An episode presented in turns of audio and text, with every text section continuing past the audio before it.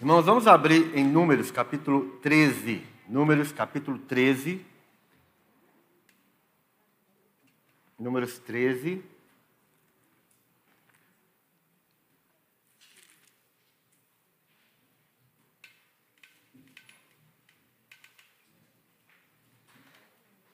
O tema de hoje é murmuração.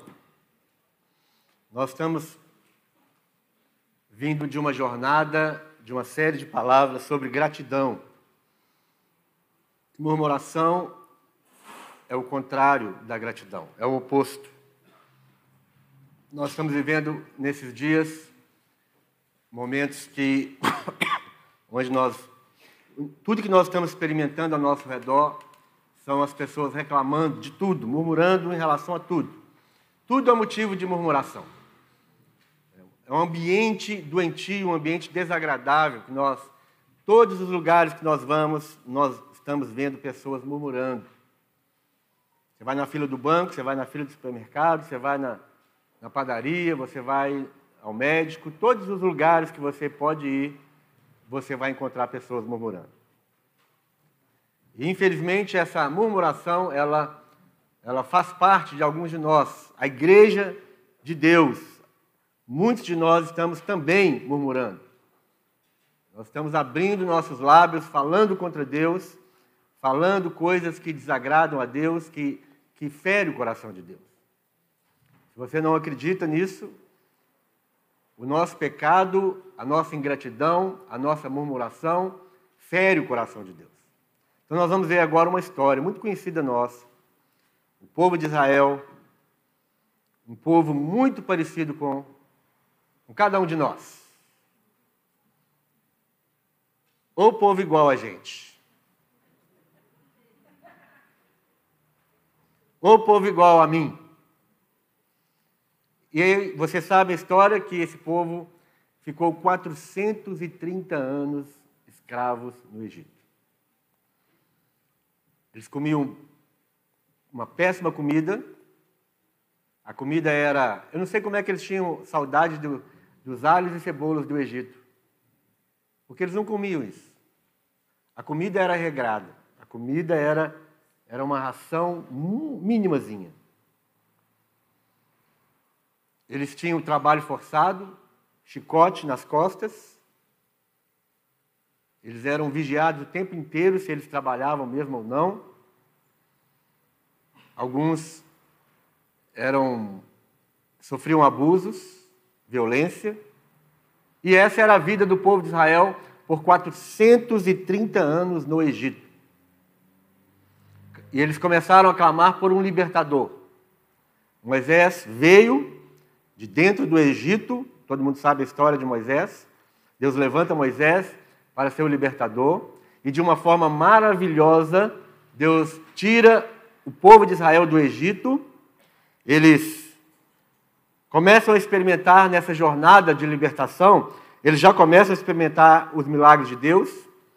Durante a noite, ali no deserto, eles tinham uma coluna de fogo, tanto para iluminar o caminho como para aquecer, porque o, o, o deserto, durante o dia, é muito quente e durante a noite é muito frio. Eles eram protegidos dos animais por causa da coluna de fogo. Durante o dia, eles andavam é, com ar-condicionado no deserto. Já viu ar-condicionado no deserto? Pois é, eles estavam debaixo da nuvem do Senhor, que era um verdadeiro ar-condicionado. Ali. Eles atravessaram o Mar Vermelho. É um grande milagre do Senhor na vida deles. E assim foi, irmãos. O povo de Israel, eles experimentaram o poder de Deus do começo ao fim. E aqui no capítulo 13, Deus havia prometido, né, antes, Deus havia prometido para eles uma terra, uma terra, uma terra maravilhosa, uma terra que manava leite e mel. E terra que, que manda leite e mel é a terra da prosperidade. Leite e mel é, significa prosperidade. Então a terra que eles iriam, a terra que eles receberiam por herança, por promessa de Deus, seria uma terra da prosperidade. Mas Deus também ele falava, ora, a terra dos heteus, dos ferezeus, dos amorreus, dos jebuseus. Ele não, ele não, Deus não explicitou tudo aquilo que estava na terra, Deus não falou o que tinha ali em relação a essa promessa.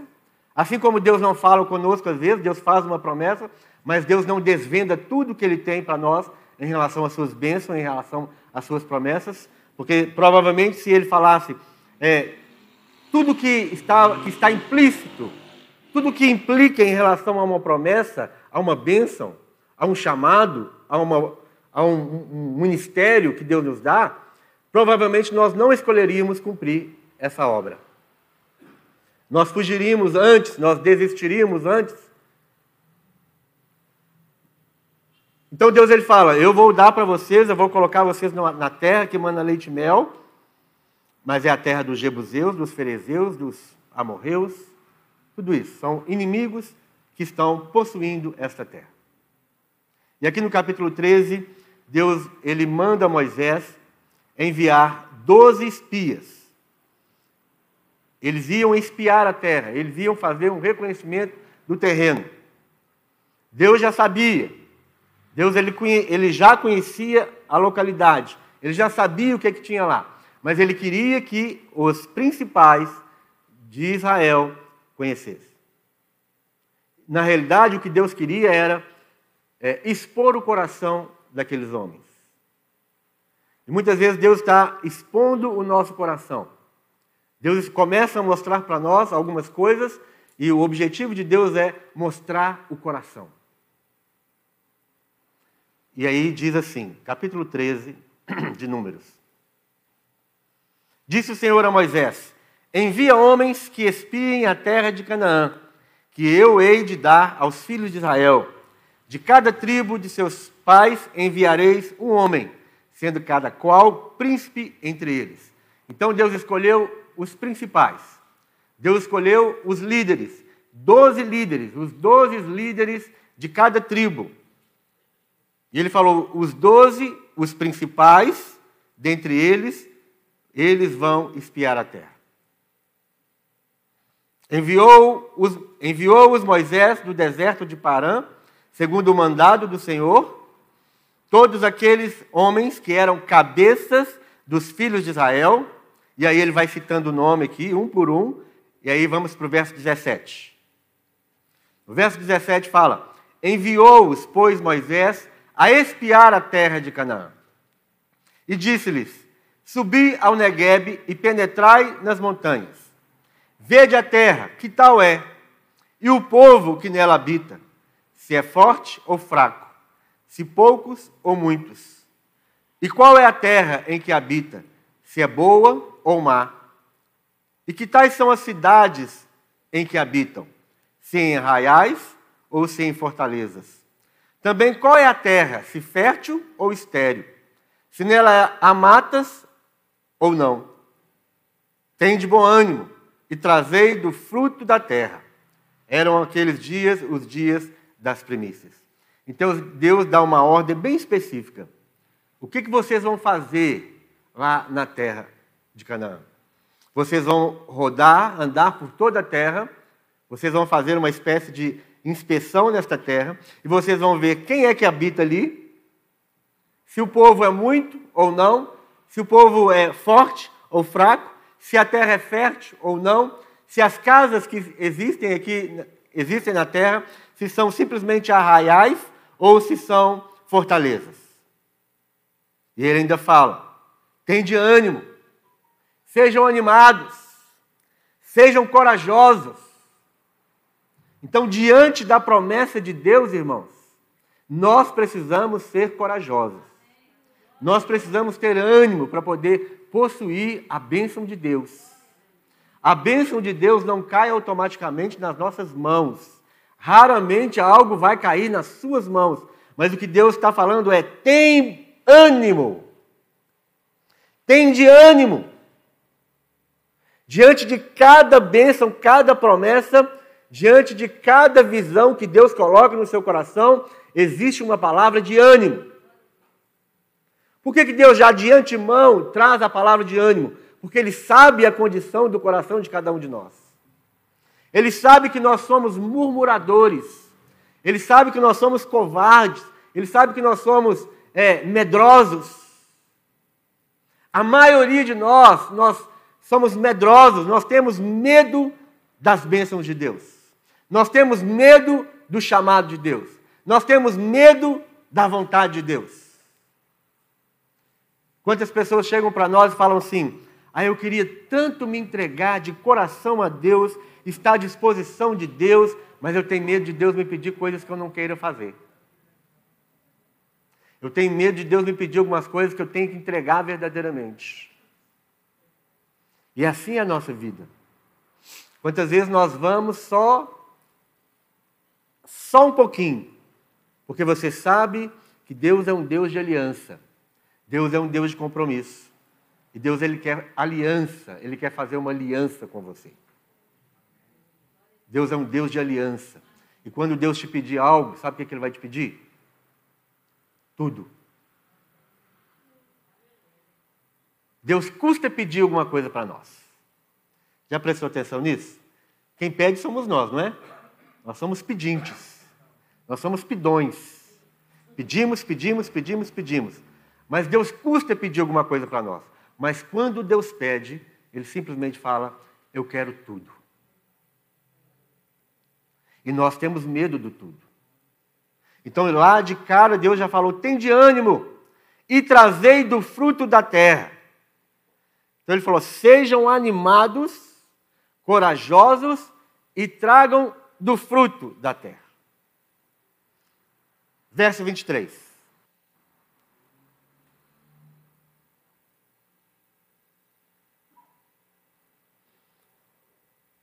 Depois vieram até o vale de Escol, e dali cortaram um ramo de vide com um cacho de uvas, o qual trouxeram dois homens numa vara, como também romãs e figos.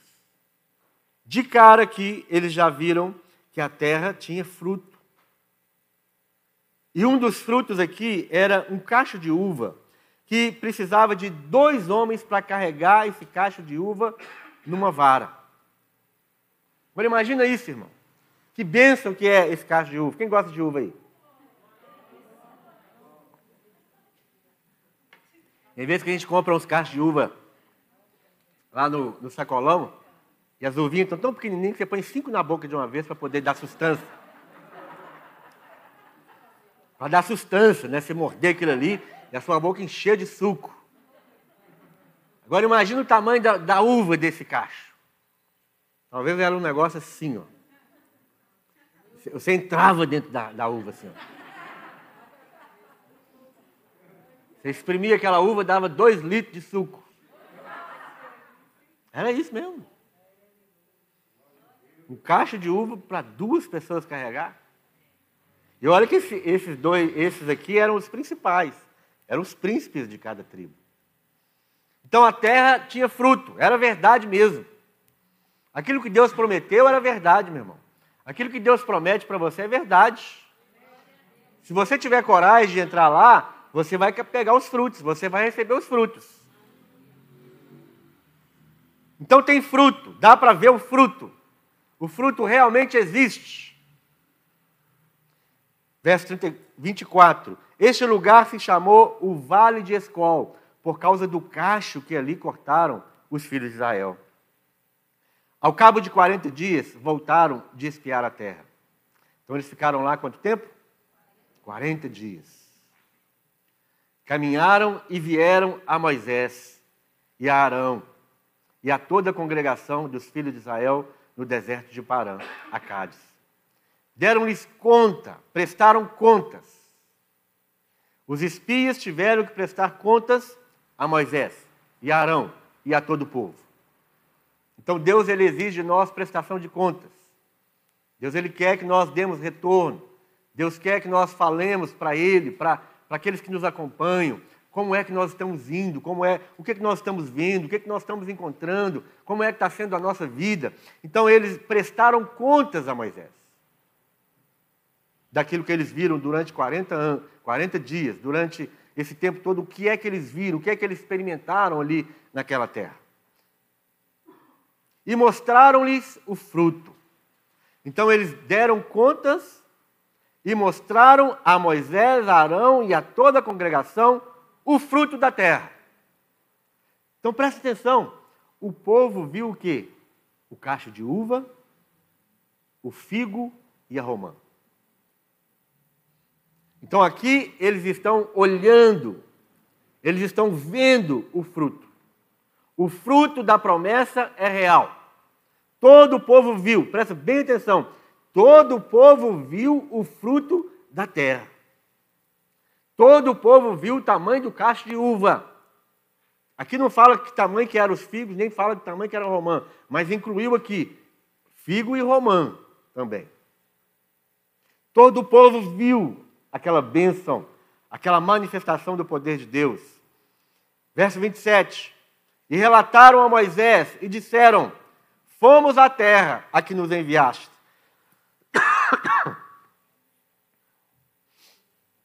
E verdadeiramente, verdadeiramente essa terra mana leite e mel, e este é o fruto dela.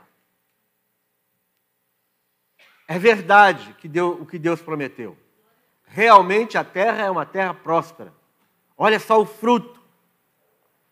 Olha só as bênçãos dessa terra. Então eles não estavam só ouvindo a respeito da promessa, eles não estavam só ouvindo a respeito da terra, mas eles viram o fruto, eles viram o resultado daquilo que Deus havia prometido. Verso 28. O povo, porém, que habita nessa terra é poderoso, e as cidades muito grandes e fortificadas. Também vimos ali os filhos de Anak. Os amalequitas habitam na terra do Negueb. Os heteus, os jebuseus e os amorreus habitam na montanha. Os cananeus habitam ao pé do mar e pela ribeira do Jordão. Olha, olha só como que ele mostra o fruto, eles mostram o fruto, eles mostram a bênção, eles mostram o resultado da promessa, mas imediatamente eles começam a passar um relatório completamente negativo. Eles vão falando, ó, oh, mas naquela terra tem gigantes, naquela, a terra é, é fortificada, o povo que ali habita é um povo muito forte. Lá tem os, lá tem os heteus, lá tem os, lá tem os jebuseus, lá tem os amorreus. Eles estão ocupando toda aquela terra. Então aquele relatório, um relatório muito angustiante, muito é, melancólico, um relatório que vai trazendo o quê? Vai trazendo uma sensação de desânimo, vai trazendo uma sensação de incapacidade, uma sensação de derrota. E aí Caleb fez calar. Então Caleb fez calar o povo perante Moisés e disse: Ei, subamos e possuamos a terra, porque certamente prevaleceremos contra ela. Olha a diferença, meu irmão. Eles estavam falando, eles estavam com os frutos na mão, mas eles estavam falando contra. Eles estavam com, experimentando o fruto, mas eles estavam dando um relatório completamente negativo. Eles estavam tirando, roubando a esperança daquele povo em relação à promessa de Deus. Teve que se levantar um homem aqui, Caleb, e falar: Ei, vamos subir, vamos possuir a terra, porque certamente nós prevaleceremos contra essa terra. Um homem que não tinha medo, um homem que não um homem que era grato a Deus, um homem que não via da pior forma, mas um homem que, que contemplava as possibilidades do poder de Deus. O que Caleb estava experimentando aqui, o que ele estava contemplando era as possibilidades da manifestação do poder de Deus.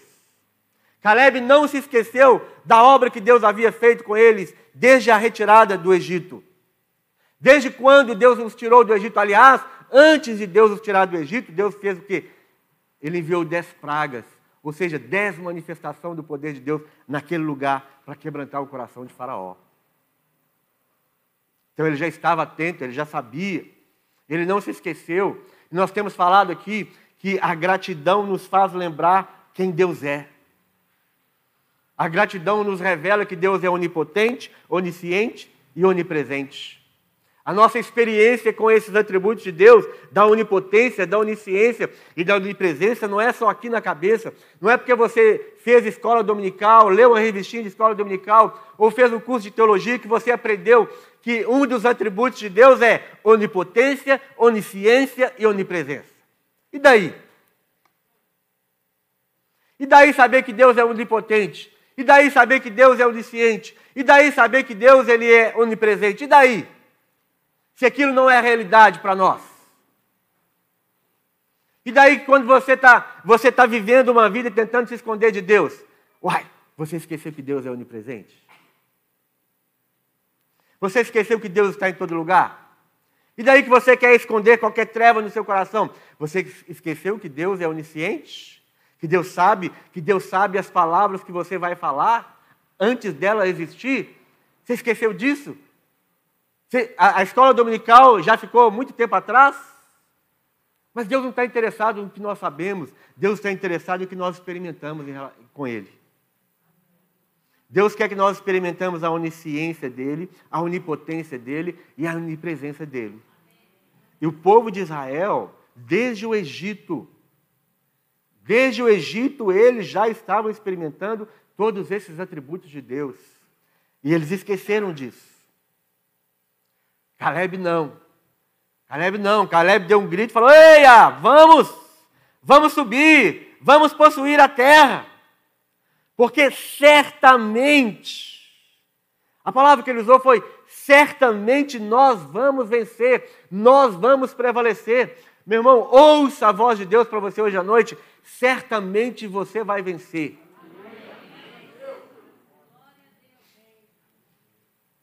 É certamente, não é mais ou menos. Será? Será que eu vou?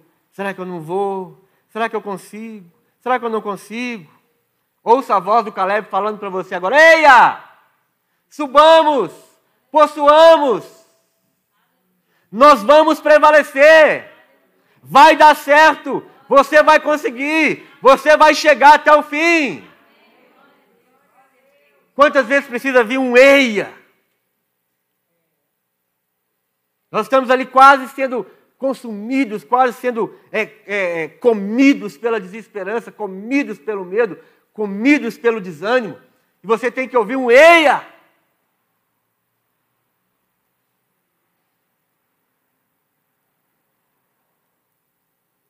E aí continua aqui, verso 31.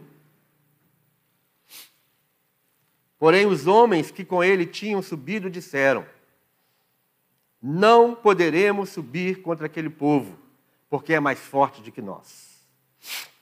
E diante dos filhos de Israel, infamaram a terra que haviam espiado, dizendo: A terra pelo meio da qual passamos a espiar é terra que devora os seus moradores. E todo o povo que vimos nela são homens de grande estatura. Aqui ele fala que eles tomaram a palavra de novo e eles insistiram em trazer uma, uma vista negativa, uma interpretação negativa daquilo que era a promessa de Deus. Eles infamaram a terra. Infamar significa desprestigiar, tirar o prestígio. Com aquelas palavras, eles estavam tentando tirar o prestígio da vontade de Deus para aquele povo. Querendo tra trazer, tirar o prestígio da palavra, da vontade, da promessa de Deus. Eles estavam, infamar também significa desonrar. À medida que eles iam falando dos gigantes, da, das cidades fortificadas, que ele, eles eram muito, muito fortes, à medida que eles iam falando, essa terra é a terra que devora os seus habitantes, eles estavam desonrando a terra, desonrando as promessas, desonrando a palavra. E mais, quando nós estamos, quando nós somos ingratos, nós, nós somos ingratos não por causa da, da, da situação. Quando eu recebo esse copo, esse copo d'água, e eu, e eu sou ingrato, eu não sou ingrato por causa do copo d'água. Eu estou sendo ingrato não ao copo d'água, eu estou sendo ingrato a quem trouxe o copo d'água para mim.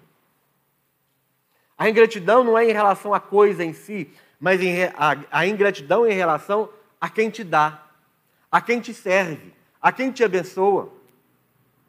O ingrato, ele não consegue enxergar que a fonte de tudo é Deus. Então, quando ele, ele está infamando a terra, quando ele está falando mal das bênçãos, quando ele está falando mal da promessa, ele está falando mal de Deus. Ele está atacando a Deus. A ingratidão, no final de tudo, é contra Deus. Quando você não enxerga coisas boas em tudo aquilo que está ao seu redor, naquilo que acontece, quando você não consegue enxergar coisas boas na sua casa, na sua família, você olha para sua esposa e você não consegue ver nada de bom, você olha para o marido e você não consegue ver nada de bom, você olha para os seus filhos e não, não tem nada de bom, não é possível.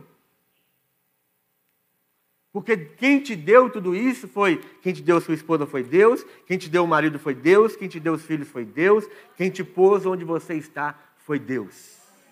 E Deus, Ele é, Deus é, é bom o tempo todo. Toda boa dádiva vem do alto, do Pai das luzes. Então eles estavam infamando, falando mal da terra, eles estavam tirando a honra de Deus eles estavam desprestigiando a Deus quando eles estavam falando do que, do que eles viram naquela terra. Também vimos ali gigantes. Os filhos de Anak são descendentes de gigantes. E éramos, aos nossos próprios olhos, como gafanhotos. E assim também o éramos aos seus olhos. A ingratidão deles, a murmuração, era tão grande que eles começaram a enxergar o que não era verdade. Como é que eu sei que eu sou como gafanhoto aos olhos deles? Eles não conversaram com ninguém. Eles simplesmente, eles estavam sentindo a inferioridade, eles estavam sentindo que eles eram menores. Então, aos, é como se eles estivessem dizendo assim: aos meus olhos eu sou um gafanhoto, e também eu sou um gafanhoto aos olhos deles. Quem te falou? Eles, eles começaram a ver o que não era verdade e eles começaram a mentir. Capítulo 14. Levantou-se, pois, toda a congregação e gritou em alta voz, e o povo chorou aquela noite. Verso 2: Todos os filhos de Israel murmuraram contra Moisés e contra Arão. Então aqui agora nós estamos vendo o que é que eles fizeram. Eles murmuraram contra Arão e contra Moisés. O que é murmuração? A murmuração é o resultado de um coração ingrato e insatisfeito. Quando nós murmuramos, nós estamos demonstrando a nossa ingratidão, nós estamos demonstrando a nossa insatisfação com alguma coisa ou com alguém. Murmurar significa sussurrar. sussurrar. Ou dizer algo em tom muito baixo. Murmurar significa resmungar. Sussurrar um discurso semi-articulado ou simplesmente dizer por dentro.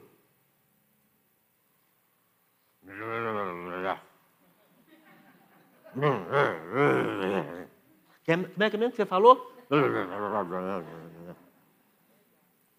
Acontece muito dentro de casa, né? O marido fala uma coisa, ele, ele não fala. Ele fala assim. Aí a mulher, como é que é?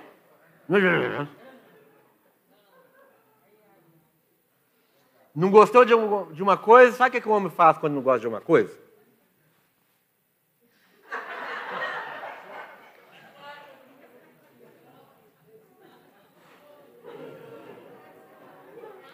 Mulheres, é mentira? Ficou lá. Bom dia. Hum.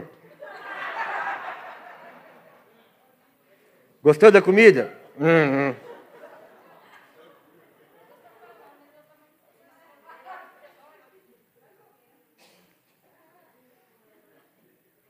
A famosa tromba. Como é que está fulano? A ah, fulano está de tromba. É murmurar. Falar, falar interiormente. Sussurrar. Não gostei. Agora o pastor cismou de pregar sentado. Eu não, vou, eu não volto mais nessa igreja. Que desrespeito. Como é que é, meu irmão?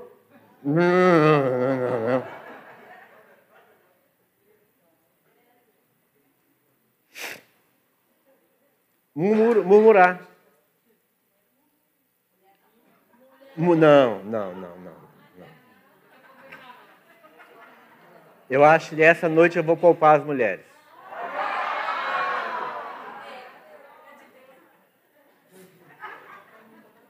Da outra vez eu falei, eu, eu não poupei os homens, né? Não, não, não. Eu, eu, eu, eu poupei os homens. Essa noite, eu acho que eu vou poupar vocês. Não, murmuração é para todos nós. Na Bíblia, a maioria das vezes, murmuração significa é, algo negativo. Você vê algo negativo e você fala daquilo. Na murmuração está o descontentamento, a insatisfação, queixa e lamentação. Quando você murmura, você está mostrando, demonstrando o seu descontentamento. Alguma coisa não te agradou. Ah, mas. É, não gostei muito daquela direção que o pastor deu, não. Ah, não gostei muito do louvor hoje, não. Ah, o, o, os diáconos, eles nem, não estão me cumprimentando mais. Eu chego na igreja, ele, ele só joga álcool na minha mão, mede a temperatura e não me, va, e não me fala, seja bem-vindo. Não estou gostando mais daquela igreja. Só que ele fala assim, né? Hum, hum, hum. Ele vai falando para o outro, ele vai falando para ele mesmo. Ele não está tá em desacordo com alguma coisa, ele está se colocando é, em situação de oposição. Murmuração é desacordo, oposição, ira e rebelião. Então existem graus de murmuração. Qual é o grau da nossa murmuração? A nossa murmuração em relação a quê? Nós não concordamos com alguma coisa, nós não aceitamos, nós estamos nos colocando em oposição, nós já estamos é, irados e, e, e rebeldes contra o que está acontecendo. O problema maior da murmuração, irmãos, que é ainda pior, é que geralmente, ou vou falar geralmente, não vou falar sempre, o alvo da nossa murmuração é Deus, é contra Deus. Vamos ver isso aqui. Continuando. Então, Toda, todo Israel, todos os filhos de Israel murmuraram, verso 2: murmuraram contra Moisés e contra Arão. E toda a congregação lhes disse: Vocês viram que eles passaram? É, aqui fala no verso primeiro, é, que, que todo o povo chorou aquela noite. Não foi um choro de arrependimento, não. Foi um choro mesmo disso, de, de é, é, desagrado, de pirraça. Tem um texto, aí fala pirraça na tradução? É. A pirraça. Não me deu o que eu queira, que eu quero, também não converso mais. E aí faz o bico. Deus não me deu o que, aquilo que eu pedi na oração. Então, eu não vou mais à igreja. Eu não vou mais, não vou mais orar. Eu não vou ler Bíblia mais. Meu irmão, não é, não é isso? Quantas vezes você deixou de parar, você parou de ler sua Bíblia porque Deus não te deu o que você queria? Quantas vezes você deixou de, de vir à igreja porque você fala assim, não, Belém, Belém, nunca mais ficou de bem. É pirraça. Nós agimos assim diante de Deus. Essa é a nossa realidade. Ah, esse mês é, eu estava esperando tanto aquele aumento, eu orei tanto por aquele aumento e não veio o aumento. Também não vou dar dízimo nem oferta.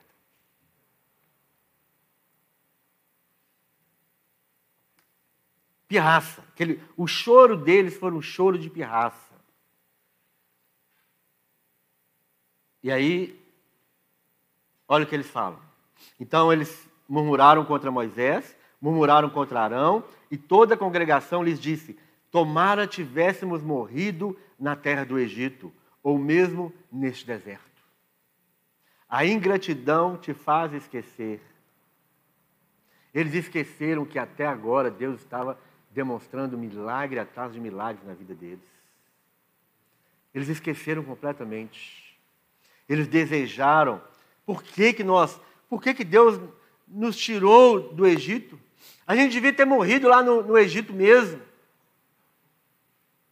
A gente podia morrer nesse deserto mesmo. Por que, que nenhum deles falou assim? Vamos, vamos entrar, vamos tentar, se tiver que morrer, nós vamos morrer lá, lá na terra prometida. Era uma rebeldia no coração deles. Já que eles queriam, ah, podia ter morrido no, no, no Egito, ah, eu podia morrer aqui no deserto. Então por que, você não pensa assim? Eu vou tentar, que se eu tiver que morrer, eu morro lá na terra. Mas na terra eles não falaram. Isso é, é uma pirraça, isso é uma, é uma rebeldia.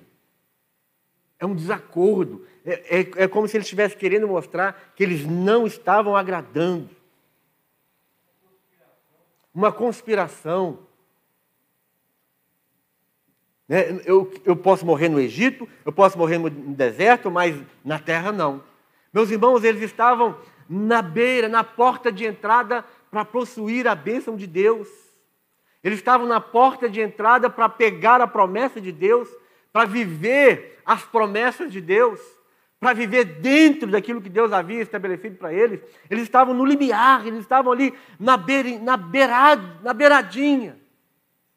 Quantas vezes nós estamos com as bênçãos aqui, é, está diante dos nossos olhos, falta pouco para pegar, mas acontece alguma coisa e você começa a murmurar, você começa a falar mal, você começa a, a demonstrar uma, uma, um desagrado, você começa a demonstrar uma conspiração contra Deus, você começa a, a sabotar a Deus.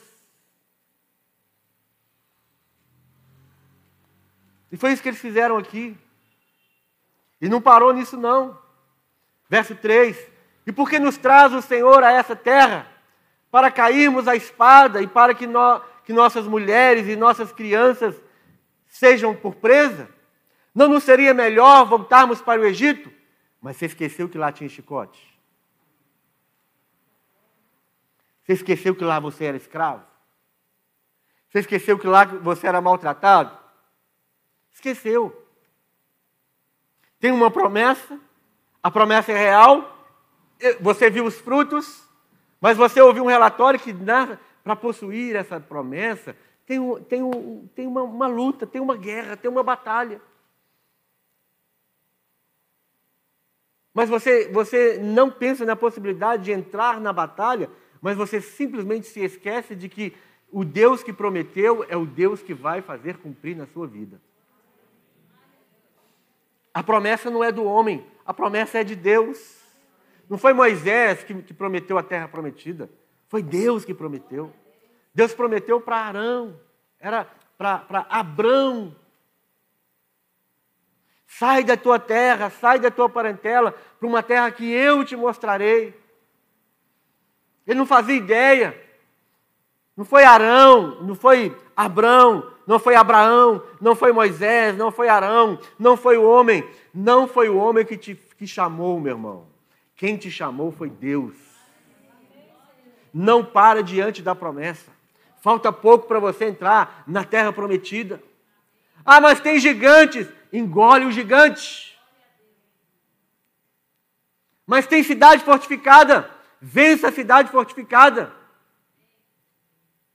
Porque, porque aquele que fez a promessa, ele vai fazer com que a promessa se cumpra na sua vida. Só não vai ser cumprido na sua vida se você ficar como eles ficaram. Se você começar a murmurar, se você não enxergar o propósito de Deus. Eu quero, eu quero andar mais, mais rápido aqui, porque de manhã eu não consegui falar o que eu precisava. Eu vou tentar falar hoje à noite, aqui agora. Não, não seria melhor voltar para o Egito? E diziam uns aos outros: a murmuração contamina, a reclamação contamina, o desagrado, o desacordo, o, o, o descontentamento contamina. Irmãos, muitas vezes, na realidade, o que nós precisamos fazer é falar bem das coisas boas. Não podemos infamar a terra, meu irmão. Nós não podemos é, desprestigiar, nós não podemos desonrar. Quando você sai de um culto, procura é, simplesmente falar das coisas boas que aconteceram no culto. Normalmente nós saímos falando daquilo que não deu. Você viu lá o Lucas? O Lucas desafinou lá na, na guitarra. Você viu lá a bateria? Eu, eu, eu, eu, eu, assim, eu, eu não entendo muito bem, não, mas parece que tinha um, um, um, um descompasso naquela bateria. Fariseu.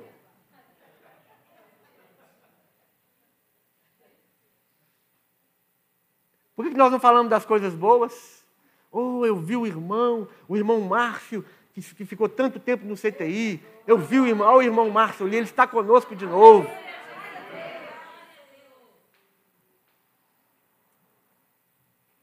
Fulano estava doente e hoje ele está conosco. Que bênção, que bom ver o irmão. Está aqui o Walter, a Carol. Eles estão com, com a nenenzinha, a Laurinha, está no hospital. Ela está quase saindo, meus irmãos. Ela está quase saindo. Já, já fez 80 dias?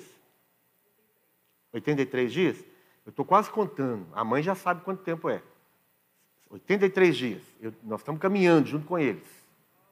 Nesse deserto aí nós estamos juntos. Com ar refrigerado. Né, o refrigério de Deus vem de vez em quando nas nossas vidas. Então está aqui o casal. Há 83 dias nasceu a Laurinha. Nós estamos aqui chamando a Laurinha. Laurinha, vem para fora. Laurinha, vem para casa. Laurinha, vem. Nós queremos pegar a Laurinha no colo aqui. Nós queremos apresentar para a igreja. Ah, Deus, mas por que, que o Senhor deixou ela lá?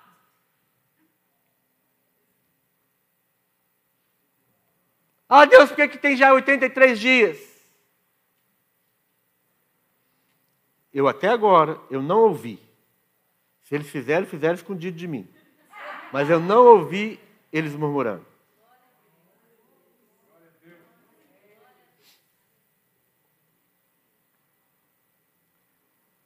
Eu descobri qual é o pecado para a morte. Lembra daquele lá de, daquela, daquele versículo de João que fala assim que há pecados para a morte? E eu digo que por isso não, não ore. Sabe qual é? murmuração. Por causa do pecado da murmuração, todos aqueles que murmuraram, Deus matou. Foi Deus que matou? Foi.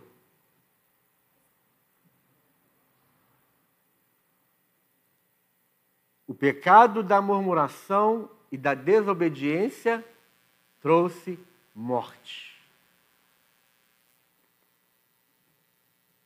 Todos os que abriram o bocão para falar da terra foram mortos. Vamos ler isso aqui. Vocês não estão acreditando na minha palavra, né?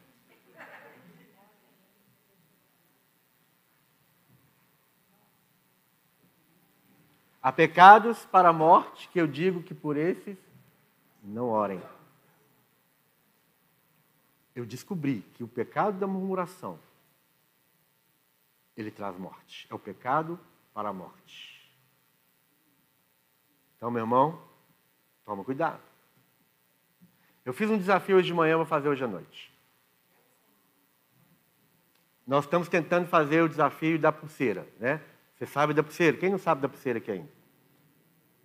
Então tem duas pessoas só. Três. Quatro. Cinco. Não vou perguntar mais, chega. A pulseira é o seguinte: nós temos alguns irmãos aqui que eles estão com a pulseira. E eles colocaram essa pulseira como uma, uma, uma forma de, de vigiar. Todas as vezes que eles murmurarem, eles vão mudar a pulseira de braço. Quem está com a pulseira aqui? Olha aí, dá uma olhada para o seu redor. Todas as vezes que eles. Uai, você também está com pulseira? Não? Você pôs hoje? Tornozeleira eletrônica para nós. Essa pulseira é a nossa tornozeleira. Não é tornozeleira, não. Como é que chama isso aqui? Pulse, é pulseira eletrônica. Né? Isso aqui é pulso, não é? Todas as vezes. Já mudou de braço hoje? Ixi. Que hora que você colocou? Já mudou quantas vezes? Mudou uma vez. Mas eu estava pensando diferente. Nós vamos comprar muitas pulseiras e todas as vezes que você murmurar, você vai pôr mais uma pulseira. Mas, mas a pulseira está muito cara, gente. Se alguém achar uma pulseira a menos de dois reais, fala para nós. Porque nós já pesquisamos e, e, o mínimo que nós achamos, mesmo assim, você precisa comprar mil pulseiras no valor de dois reais. É muito caro. Então eu, eu, eu fiz o seguinte desafio. Todas as vezes que você murmurar, você vai mandar uma mensagem para mim. Murmurei. Já começou.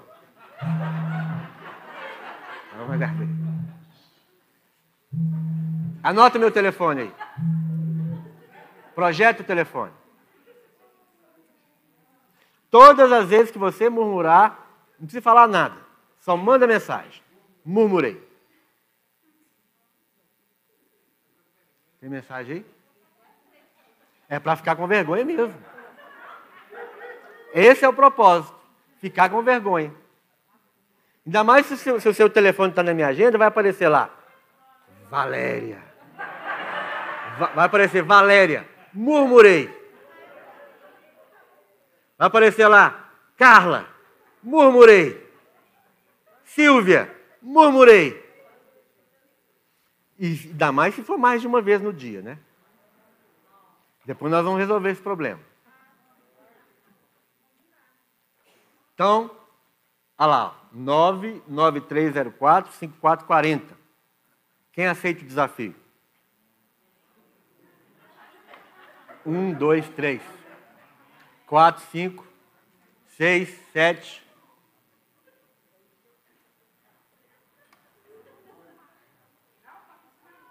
Amém. Aquele que quer andar na luz e ter uma vida diferente, aceitou o desafio. Não precisa falar, fazer nada, meu irmão, só falar, murmurei. Às vezes você vai, pode dar sorte que seu nome não está na minha agenda, não, vai, não vou saber quem é, vai só aparecer lá, murmurei. Vai falar, Senhor, tem misericórdia, mais um filho de Deus murmurou. Ajuda, gente, faz a obra, Senhor. Continuando aqui, quase na hora de acabar o culto. E Josué, verso 6. E Josué, filho de Num e Caleb, então, dois contra dez. A maioria murmurava, a maioria reclamava. Mas Josué e Caleb não foram, não seguiram a maioria. Nem sempre a maioria está certa. Nem sempre a maioria tem razão. Não seja Maria, vai com as outras. Eu vou onde a multidão vai. Eu fico onde a multidão está. Não. Nem sempre a maioria tem a verdade. Nesse caso, a maioria estava completamente enganada. Ah, mas todo mundo faz. Você não é todo mundo. Né? Às vezes a, a, a Laura fala, ah, mas todo mundo faz. Eu falei, você chama Laura, você não chama todo mundo. O todo mundo é todo mundo. Você é Laura. Não é? Então aqui dez murmuraram, dez atacaram, dez reclamaram, dois falaram. Falaram a toda a congregação dos filhos de Israel, dizendo: A terra pelo meio da qual passamos a espiar é terra muitíssimo boa. A promessa que Deus fez para você é muitíssimo boa. A terra que Deus tem para você é muitíssimo boa. A esposa que Deus te deu é muitíssimo boa. O marido que Deus te deu é muitíssimo bom. O filho que Deus te deu é muitíssimo bom. O emprego, o trabalho que Deus te deu é muitíssimo bom. Para de falar mal. Para de reclamar. Para de murmurar. Sabe como é que os divórcios, sabe como é que o divórcio acontece? É quando você começa a olhar para sua esposa ou para seu marido com insatisfação, com descontentamento. É quando você começa a olhar e tudo que você vê é defeito. Você esqueceu de todas as qualidades. Você esqueceu da aliança. O descontente, aquele que está descontente, aquele que já está azedo, aquele que já virou amargurado, que só tem fel dentro dele. É bilis, é fel, é, é descontentamento, é maldade. Você olha para a esposa que você fez uma aliança que você tanto amou, que era maravilhosa, era a mulher mais linda do mundo, e você olha e começa, já, come, já começa a ver defeitos. E aí você murmura daquele defeito.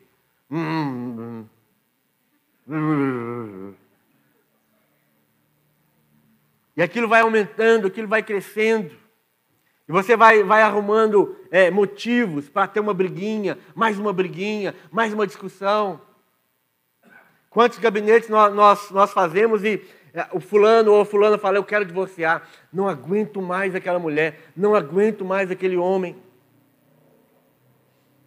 Eu estou insatisfeito, eu estou insatisfeita. E de repente acontece o divórcio, a quebra da aliança. Tudo começa com insatisfação, tudo começa com desagrado, com ingratidão.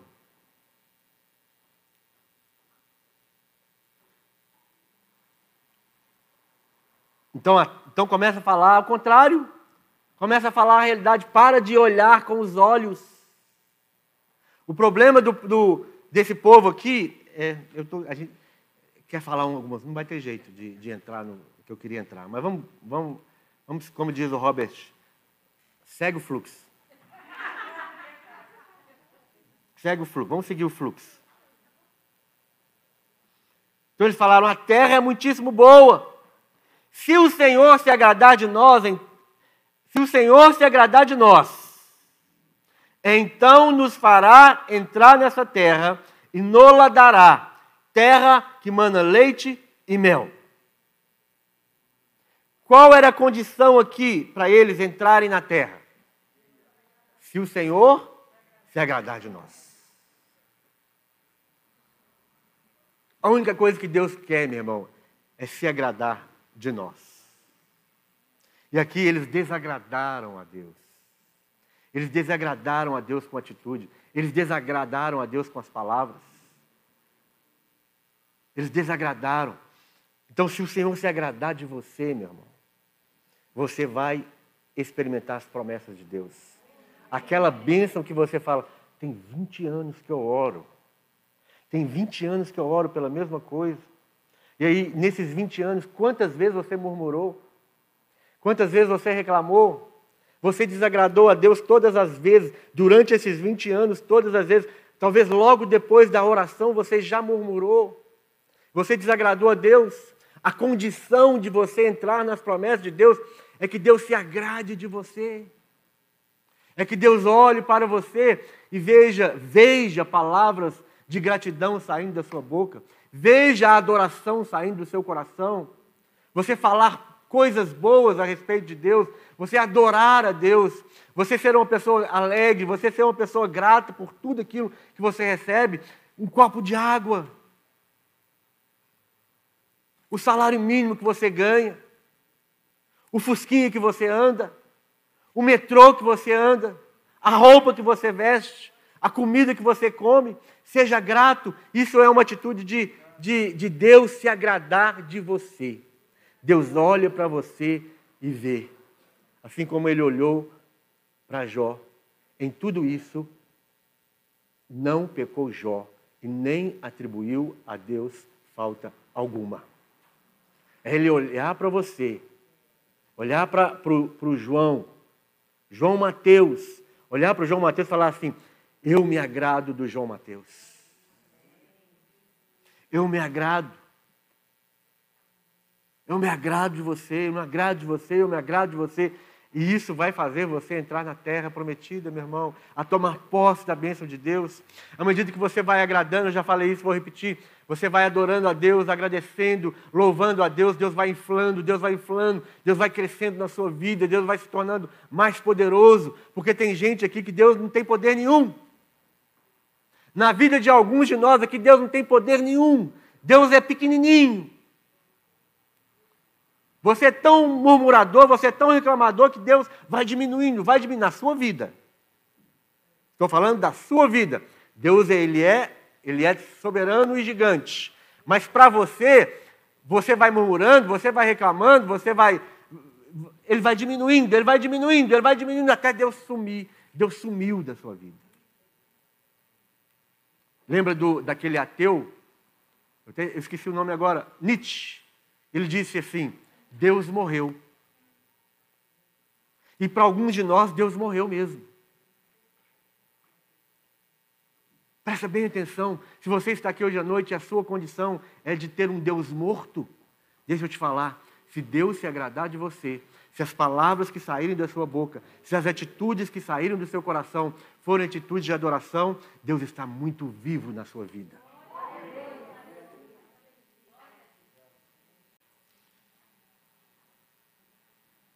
Continuando aqui. Não perde isso não. Não perde isso não. Verso 9. Então somente não sejais rebeldes contra o Senhor. O Senhor precisa se agradar de nós e nós não podemos ser rebeldes contra o Senhor. E não temais o povo dessa terra, porque como pão os podemos devorar. Enxerga diferente. Eles estavam enxergando a eles mesmos como gafanhotos. Eles estavam enxergando eles próprios como comida de gigante. Mas aqui, Josué, ele estava vendo completamente contrário. Ele está falando: é, nós podemos devorar esses homens como pão. Os nossos inimigos serão comida para nós. Nós não seremos comidos pelos nossos inimigos. Ele diz: podemos devorá-los Retirou-se deles o seu amparo. O Senhor é conosco, não os temais. Meu irmão, Deus desamparou o ímpio. Deus desamparou o mal. Os gigantes que estão lá na terra prometida, eles estão desamparados por Deus. O amparo de Deus está sobre nossas vidas. Você está amparado por Deus na sua condição financeira difícil, nos seus negócios que estão difíceis, você está amparado por Deus. Aquilo que você é, crê que Deus te, te chamou para fazer, seja a, a sua empresa, o seu trabalho, o seu estudo, o seu casamento, o seu chamado, a promessa de Deus, Deus é o amparo de tudo isso na sua vida. Eia, subamos, tomemos posse mas no verso 10, eles dizem: apesar de, disso, apesar disso, apesar do que eles falaram, toda a congregação disse que os apedrejassem.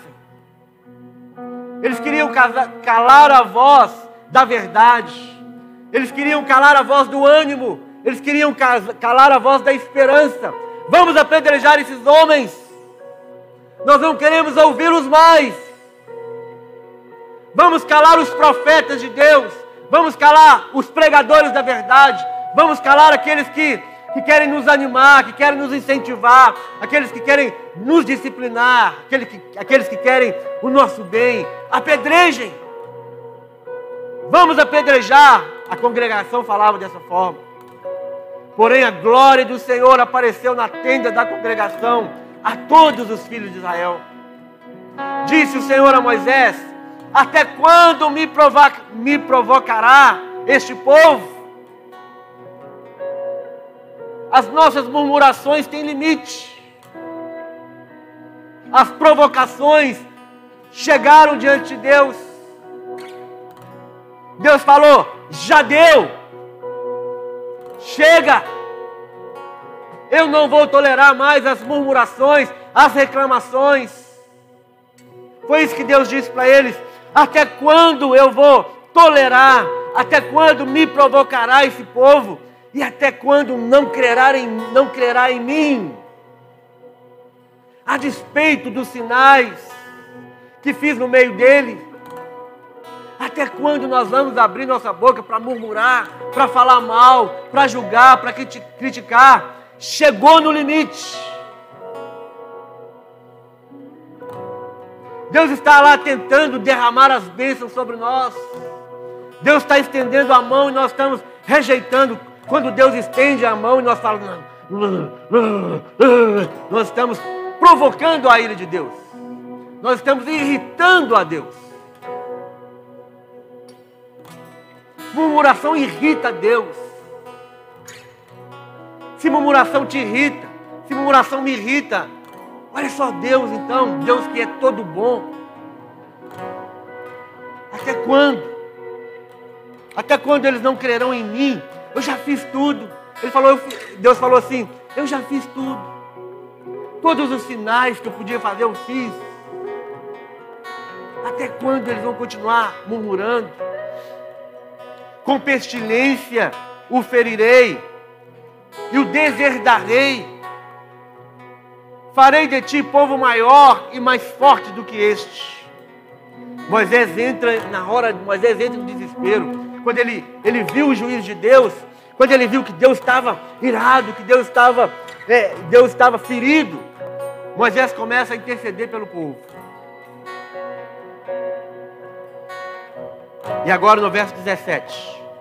Agora, pois, rogo-te que, rogo-te que a força do meu Senhor se engrandeça, como tens falado, dizendo: O Senhor é longânimo e grande em misericórdia, que perdoa a iniquidade e a transgressão, ainda que não inocenta o culpado, e visita a iniquidade dos pais, dos filhos, até a terceira e quarta gerações.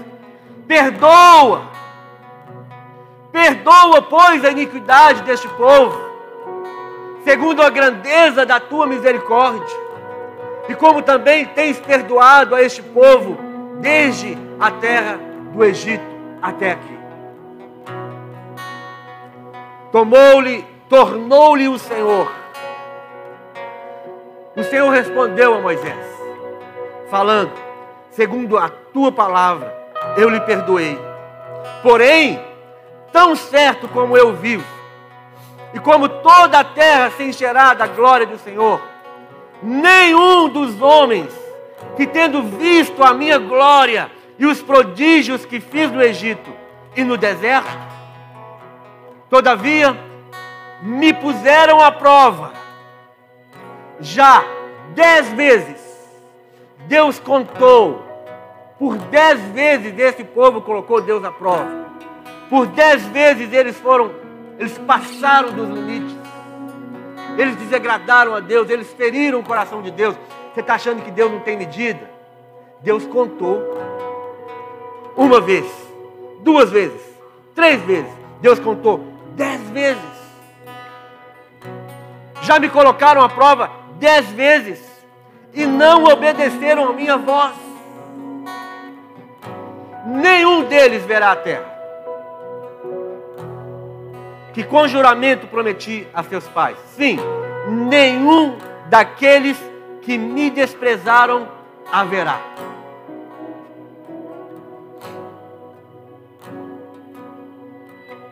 Porém, o meu servo Caleb, visto que nele houve outro espírito,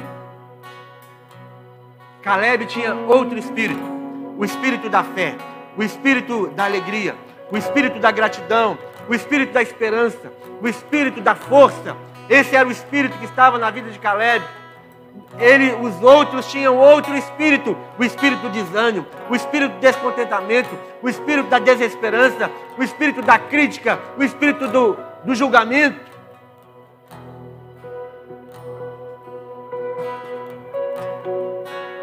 Depois disse o Senhor a Moisés e a Arão: Até quando sofrerei esta má congregação que murmura contra mim.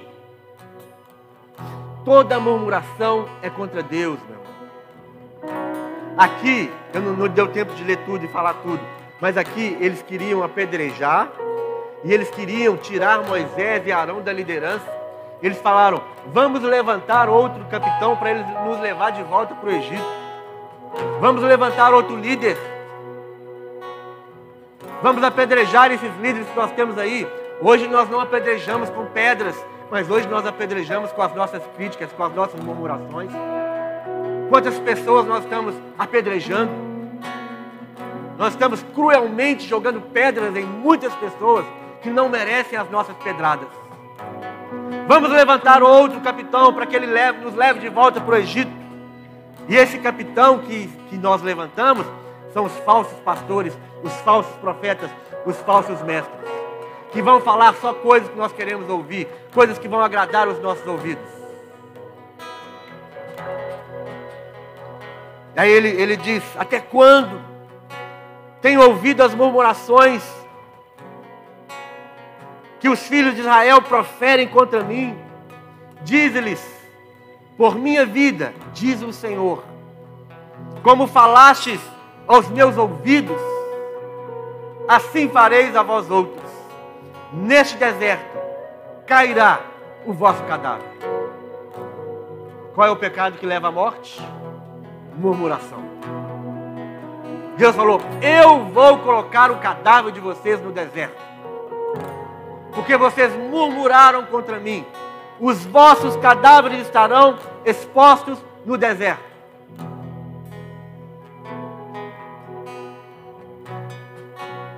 Neste deserto cairá o vosso cadáver, como também todos os que de vós foram contados segundo o censo, de 20 anos para cima, os que dentre vós contra mim murmuraste.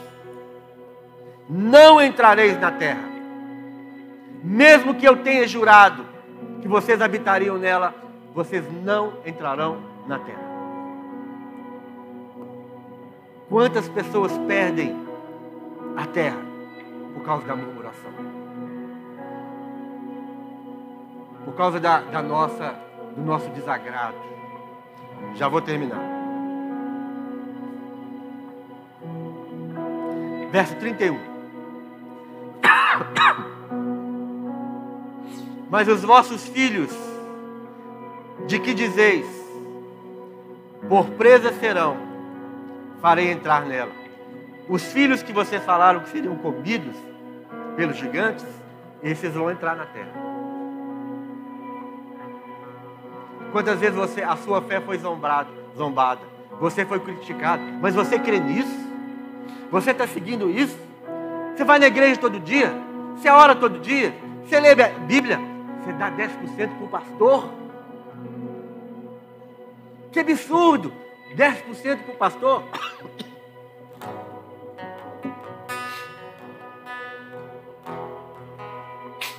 Segundo o número dos dias em que espiaste da terra, 40 dias. Cada dia representando o ano, levareis sobre vós as vossas iniquidades. 40 anos.